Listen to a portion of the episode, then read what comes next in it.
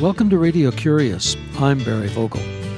Midwifery and murder in York, England in the mid 1640s is the topic of our conversation with Sam Thomas, author of The Midwife's Tale and The Harlot's Tale. While researching English history for his PhD thesis, Thomas happened on to the will of Bridget Hodgson, a midwife.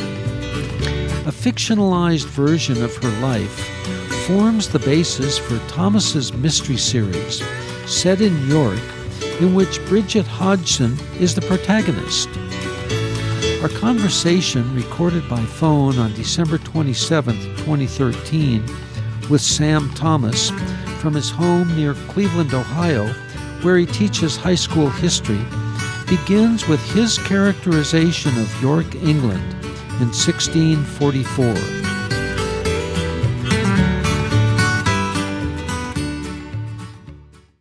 at this time, York was essentially England's second capital. It was, it was, its capital in the north. The, the, the crown maintained essentially a headquarters there and had done for for many years. Um, by modern standards, it was really a pretty small place, um, about ten thousand people. Uh, it was if, if if you go to York today, you can actually see many of the same buildings that, that, that were around at that time. Not just the cathedral, but also there are some neighborhoods that, that have sort of this very much this this uh, early modern character. It's really quite wonderful.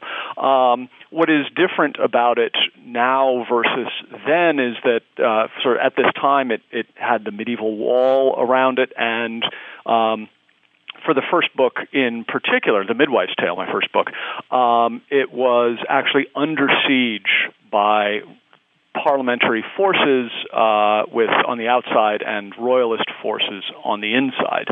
Uh, and the idea was that if the if the if the par- if Parliament could take the city, then they would own the North. And ultimately, that is that is what wound up wound up happening. What is the distance from London to York? Uh, it's about a four-hour train ride. In terms of travel at that time, it it could be a week to two weeks, depending on on roads and that sort of thing. Your books, The Midwife's Tale and The Harlot's Tale, center around the microcosm of life, of birth and death. Your main characters are Bridget Hodgson and Martha Hawkins. You spend a lot of time discussing the relationships between these women. How did you get the facts about them? How was this story created? Well, the, the character of Bridget is actually based on a midwife who practiced in York around this time. Um, when I was working on my doctoral thesis, I stumbled across her will and uh, quickly discovered that I had found a, a really unusual and exciting woman. Um, I sort of had this image of midwives as sort of old and on the margins of society. And here was a woman who was rich. She was proud of being a midwife. She put it up front in her will. Uh, and she was extremely well connected politically. Um, and it also turned out that she was the daughter in law of the Lord Mayor of York. And so I spent some time writing about her from a historical perspective. And then when I decided to try my hand at fiction, um, it seemed like it seemed like a natural choice to make her my protagonist.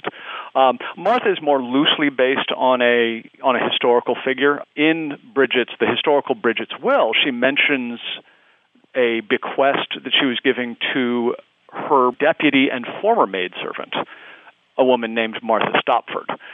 This was really kind of exciting because historians were still trying to figure out how midwives were trained, and here we have an, had an example of a midwife in the North mentioning her deputy, or the woman that she had trained to be a midwife bringing in those two characters uh, and tying them together made sense from a historical perspective, but also you know it allowed me to have uh, an outsider's eyes uh, on the profession of midwifery, but then also on the city of York.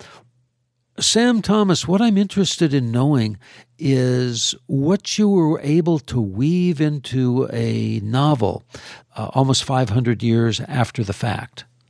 Okay. Well, I think that the one the one issue that I like that I, that I'm trying to get at, and, and I did this when I was working on the history, and now when I'm working on the fiction, is how women like Bridget and Martha and a number of the other female characters that I have built I've included into the story. Um, you know, how do these women who are strong and intelligent make their way in a world that is dominated by men and sort of none of the structures are built to sort of help women get an education or get very far in society? Throughout history, you have these individuals who are able to, you know, as best they can, make their way. And I thought that by sort of including different kinds of women, whether it's Bridget, who is born rich and sort of assumes this profession of a midwife, who allows her to have power, or somebody like Martha, who has sort of less of an uh, of an of an advantage when she start, when she starts her life.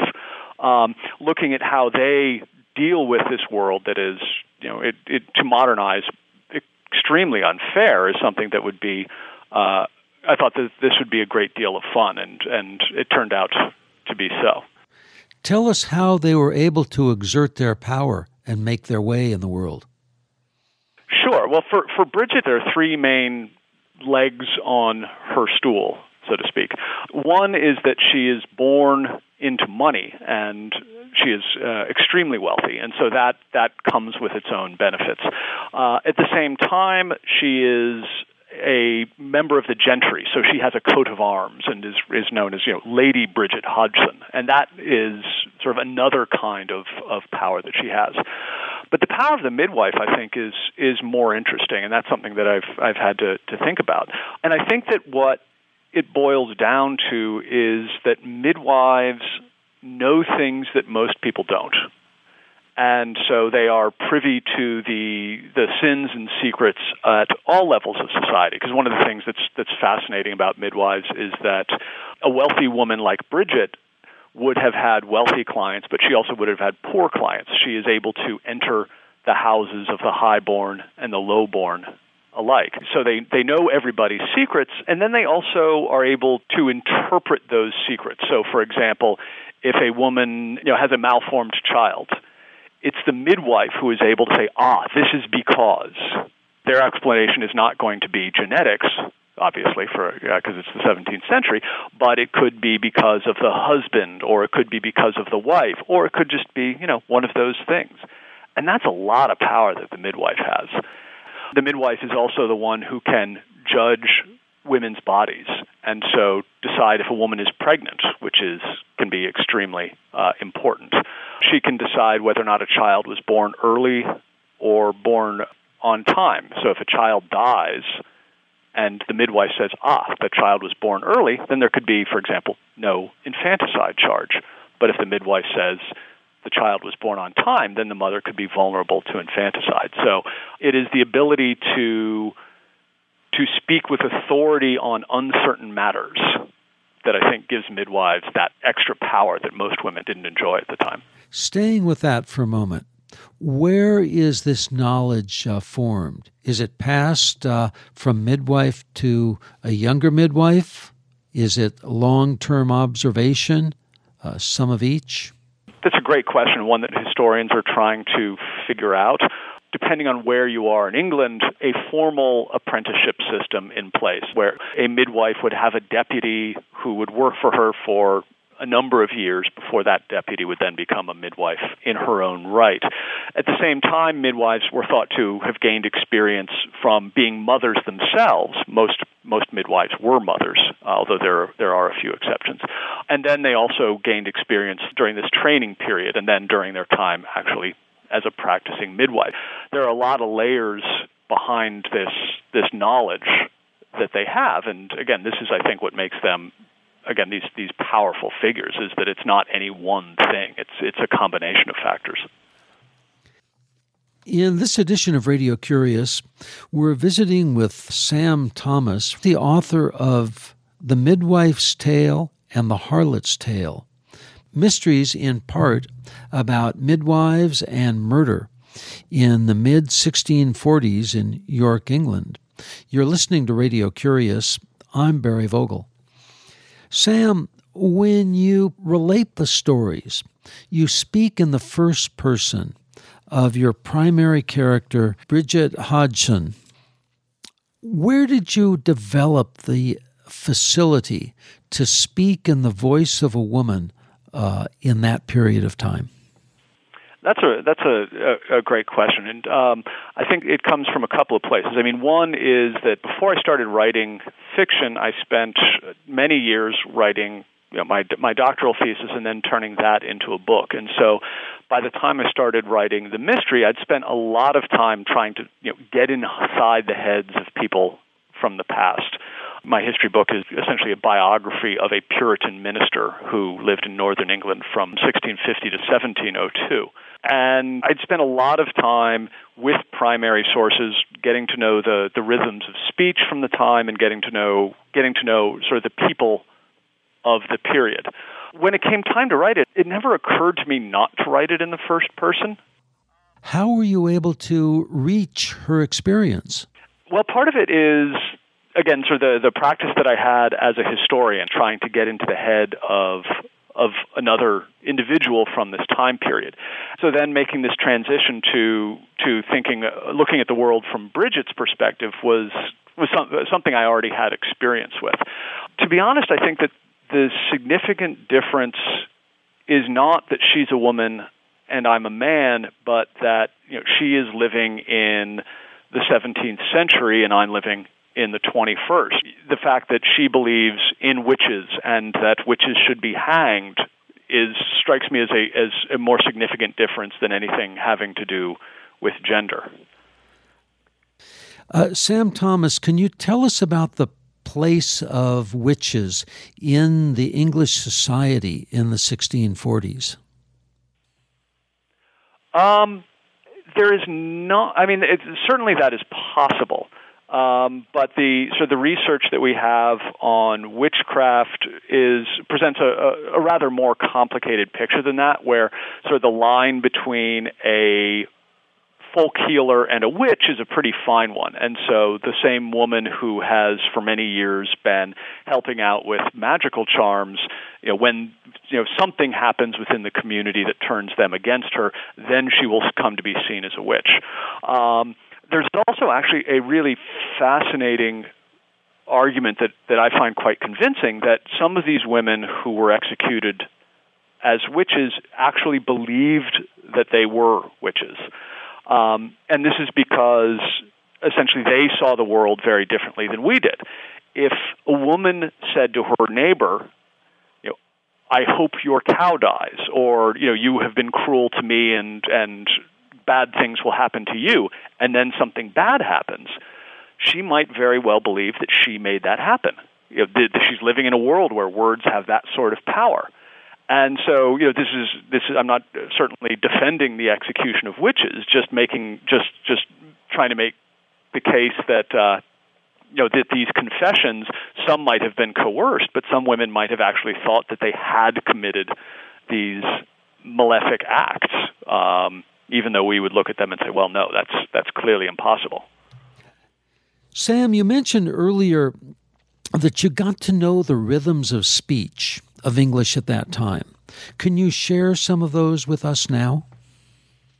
Well, I mean, I think a lot of it is, actually finds its way into the book itself, uh, and so you know, whenever possible, I would I would pull phrases out of documents that I used when I was writing the history.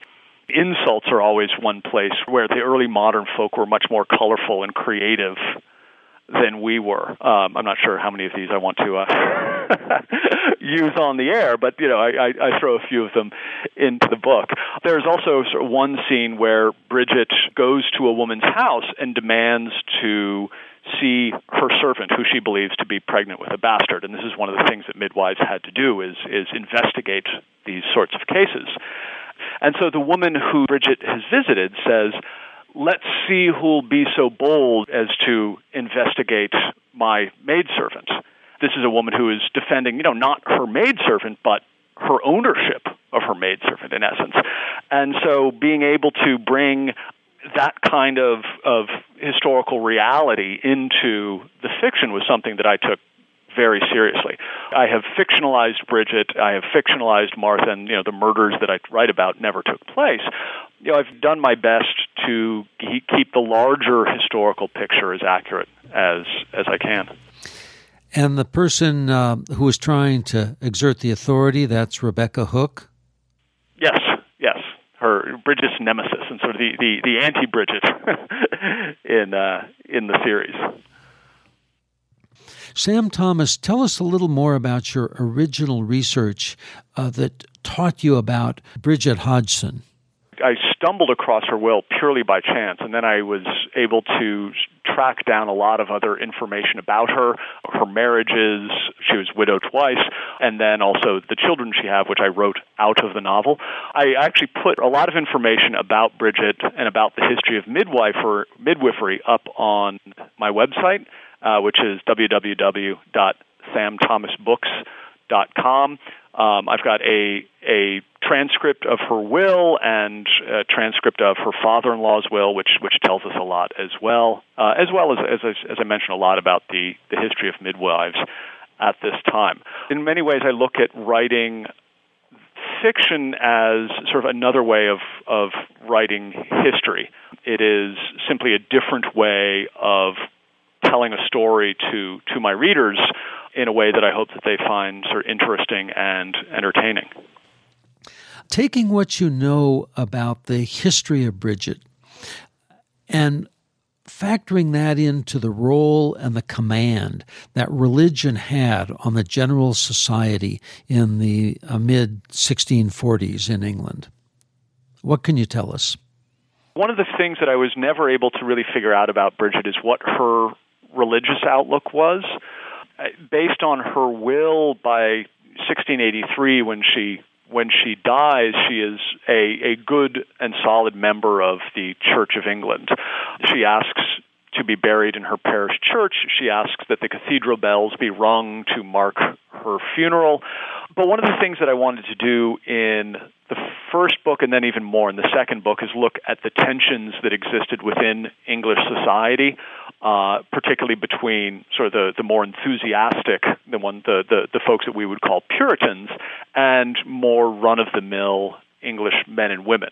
For my history book, I really sort of came to love the godly, the Puritans, uh, and and appreciate their efforts to you know, create a, a society free from sin.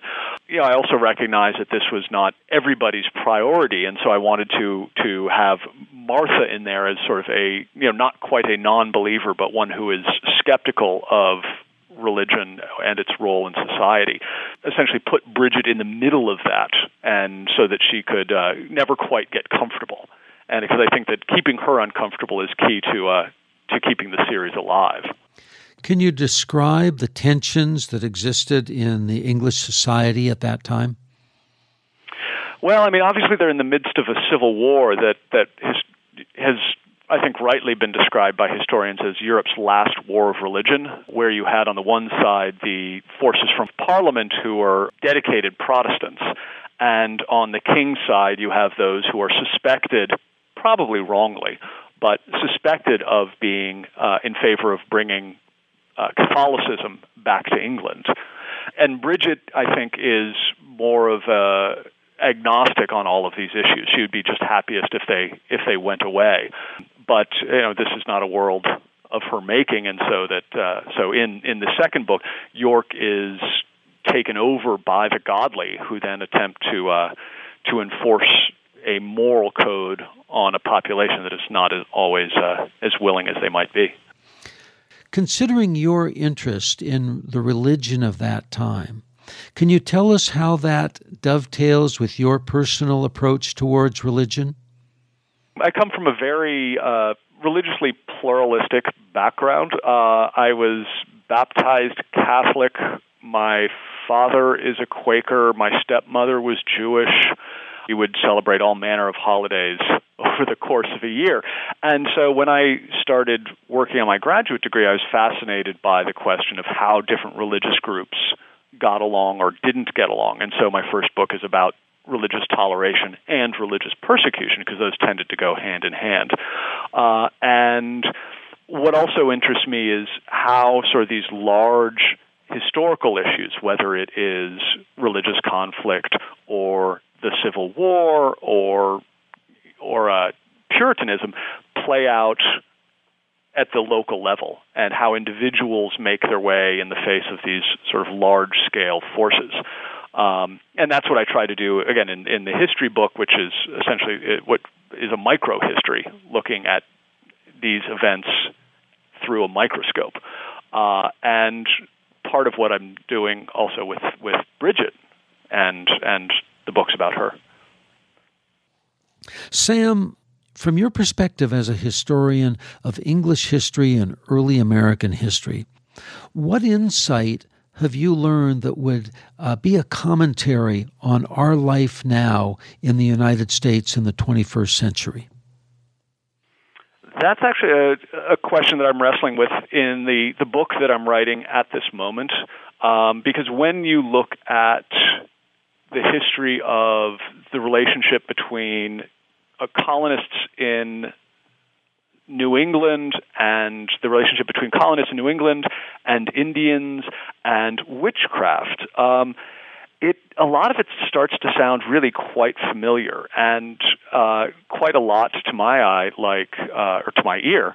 It sounds quite a lot to my ear like um, America after September 11th, where um, you know, their concern is there's a very real concern about a th- an external threat, whether that concern is in the form of Al Qaeda or of uh, Native American groups. Um, and that, in many cases, gets reflected in the fear of an internal threat, whether that is um, you know, somebody trying to do- domestic terrorism or witches, you know, the enemy within. There's a there's a very real obsession with the enemy within, um, and along with that comes the crossing of lines that had previously been sacrosanct. And so, just as the United States government engaged in torture to try and and uh, secure confessions and to gain more information about about its enemies on on in among the is, uh, extre- Islamic extremists. Um, so too did you know previously upstanding men in New England as they would torture witches in order to find out you know, who other witches were and in order to gain confessions. Um, and so this seemed the the parallels seem uh, too rich for me to ignore, and so the only question is, uh, you know, how can I explore those in the novel in a way that is is uh, uh, illuminating rather than heavy-handed. But uh, that's that's a balance that I'm going to have to figure out to strike, how to strike as uh, as I as I write the book. Well, Sam Thomas, I want to thank you for being with us on Radio Curious. And before we close, I have a couple of questions I'd like to ask you. And the first is about a eureka or an aha moment that you experienced that changed your life. I think that the, the first one is actually related to this book. And this was when uh, I, purely by chance, opened up a will that, that Bridget had left, and it started with the phrase, I, Bridget Hodgson of the city of York, midwife. And you know, I had read a lot of wills at this time, and this was the first time that a woman had referred to herself by her profession. Um, you know, most women were wife of, daughter of, widow of, or spinster. And this was a woman who said, you know, forget all of that stuff. I'm not the man in my life. I am the work that I do. And so, and and it just took off from there. And so that was just a really exciting moment from a historian's perspective, but then also as a uh, as a fiction writer as well. Where did it go when it took off? Uh, I wound up writing a an article exclusively about Bridget uh, and sort of the, her social and professional networks. Uh, and then it, it I, I wound up writing a couple of more articles about the history of midwifery. It just sort of opened up an entirely new field from a professional perspective. And then, as I was making this transition out of um, out of history and into fiction, obviously it carried me forward on that front as well. And Sam Thomas, what would you like to do with the remainder of your one precious life? Well, at this point, uh, I think I've got it pretty good. I mean, the I as you mentioned earlier, I, I teach high school and absolutely adore that. Uh, and you know, in every morning at around five, I get up and I I get to play around in in with my novels, and that's that's a great deal of fun too. So uh, you know, as as long as I can, I, I'd like to keep this going for as long as possible. Uh, as long as the you know they'll have me, and as long as people keep buying the books. Do you have other books uh, ready to drop uh, out of your fingertips? I do. Yeah, actually, I've I've finished a third book in the Bridget Hodgson series. Um, it's going to be called The Witch Hunter's Tale.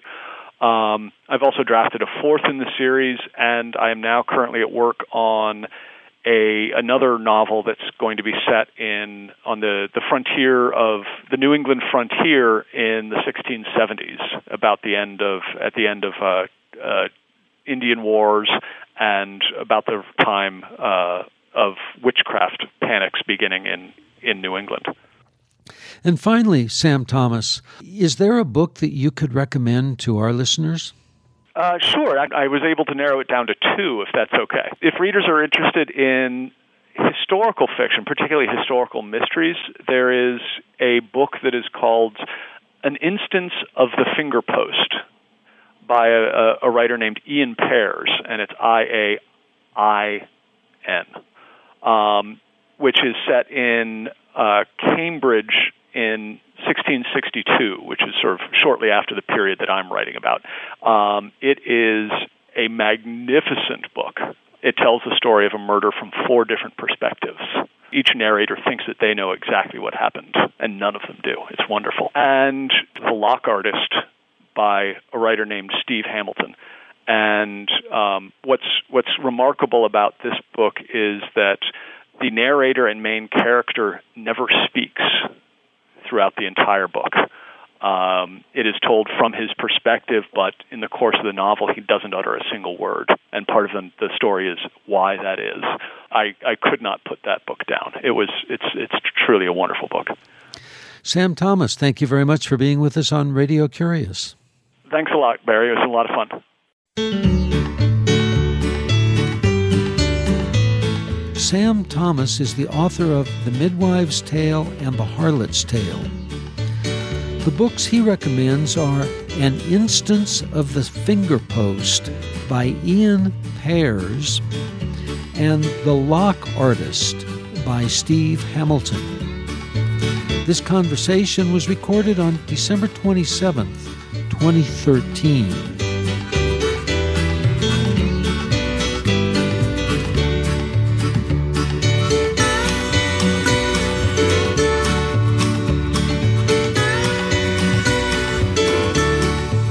Over 400 Radio Curious programs may be found on our website, radiocurious.org. They're free as my gift to you. I hope you enjoy them. Our address is 280 North Oak Street, Ukiah, U K I A H, California, 95482. The phone is 707 462 6541 and email is curious at radiocurious.org. Christina Aanestad is our assistant producer. I'm host and producer Barry Vogel. Thank you for listening.